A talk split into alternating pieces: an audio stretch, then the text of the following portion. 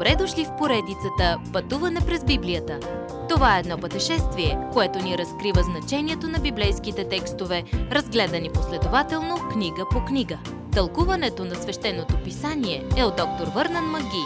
Адаптация и прочит, пастор Благовест Николов. Славата на Исус, по-велик от ангелите. Готови ли сте за още добри новини? Вие имате небесен представител в лицето на Божия Син Исус Христос.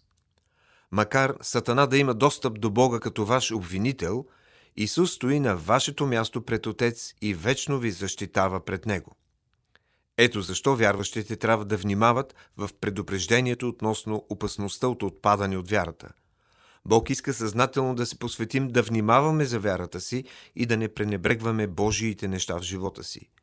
Това е единствената защита срещу отклоняването от вярата. Бог обича сърце, което му казва «да», но откликва с определено осъждение към онези, които отхвърлят благодатното му послание. Ето защо Той прати Своя Син Исус да проправи пътя да се върнем обратно към Бога. И все пак, човечността на Исус не трябва да се пренебрегва. Никой ангел не е бил подложен на такова унижение да плати цената за цялото грешно човечество. Само Исус доброволно прие това смирено положение, когато Той стана човек. Само Исус, не ангелите, бе определен да владее над бъдещия свят. Евреи втора глава пети стих. Понеже Той даде живота си да го спаси. Бог сътвори човека по-малко от ангелите при сътворението. Псалом осем ни казва ясно, че хората са направени по-малки от ангелите. И все пак Исус, богочовекът, който е по-висок от ангелите, доброволно смири себе си до положение по-ниско от това на ангел, за да ни изкупи. В крайна сметка, Бог копнее да ни почете и да ни възвиси като показ на Своето чудно дело, Негов връх на изобретателното постижение. Макар и сътворени от Бога, ангелите никога не получават това удивително различие. Всъщност, Библията ни учи, че онези, които вярват на Бога чрез Исус, един ден ще му бъдат сънаследници и ще се присъединят към Него в управлението на цялата Божия вселена за вечността. Никой ангел не е създаден за тази цел. Макар свалени от почетното място и отделени от Бога чрез осъдителната сила на греха, човечеството отново ще бъде издигнато до почетно място заради взаимоотношението ни с Бога чрез Исус Христос. Да си го кажем направо. Земята и светските системи днес не изглеждат като да са под властта на Исус. Но накрая Бог е определил да се случи точно това. И вие, като вярващи в Него, ще се присъедините към Него на това възвисено място.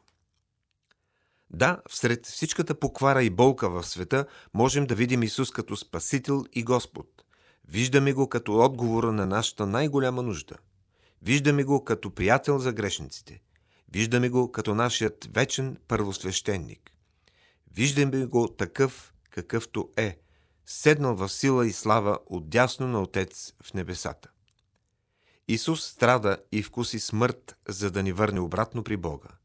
Той мина през всичко това, за да задоволи праведните изисквания на един свят Бог. Никой ангел не можеше да стори това. Моисей щеше да се провали. Авраам не беше достатъчен.